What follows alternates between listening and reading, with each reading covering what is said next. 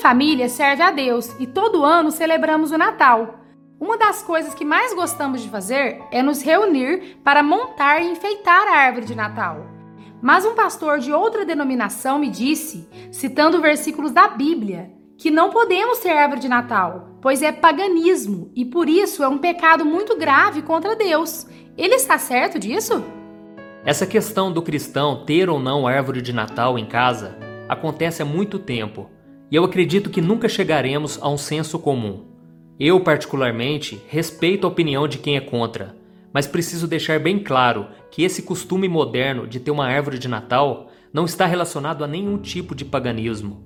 Por mais que algumas denominações critiquem as árvores de Natal, usando, por exemplo, a passagem de Jeremias capítulo 10, não existe na Bíblia nada que condene ou proíba montar uma árvore decorada.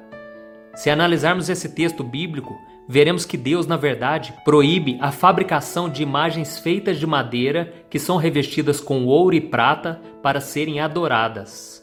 Uma outra passagem que também é usada como argumento para dizer que é pecado ter árvore de Natal está em Isaías capítulo 44, onde o profeta fala da ignorância das pessoas que cortam uma árvore, queimam parte dela no fogo para se aquecerem e usam a outra parte para formar um ídolo para adorar. Por isso, só seria errado se usássemos a árvore de Natal como um amuleto da sorte, mas acredito que ninguém faz isso. As pessoas usam a árvore apenas como objeto de decoração. Para você ter uma ideia de como essa teoria de paganismo não faz sentido, eu pesquisei na internet e descobri que a primeira árvore de Natal foi decorada por cristãos protestantes na Alemanha do século XVI.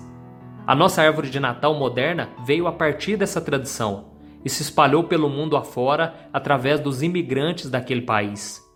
Então está muito claro, não existe nenhum significado espiritual em ter uma árvore de Natal em casa.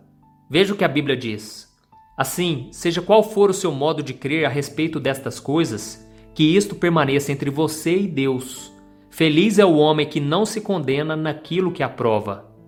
Independente da sua escolha de montar uma árvore de Natal ou não, saiba que essa decisão, assim como todas as outras que você toma diariamente, deve ser feita para agradar a Deus.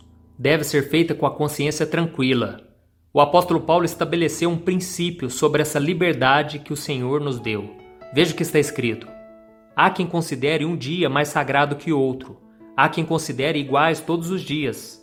Cada um deve estar plenamente convicto em sua própria mente.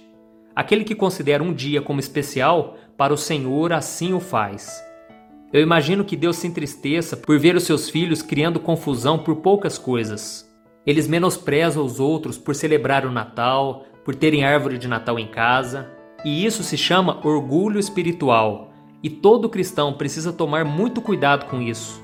Quando nos achamos no direito de julgar alguém sobre algo que a Bíblia não diz, estamos usando a liberdade que Cristo nos deu de forma errada e criamos divisões dentro do seu corpo, que é a igreja, e com isso desonramos a Deus.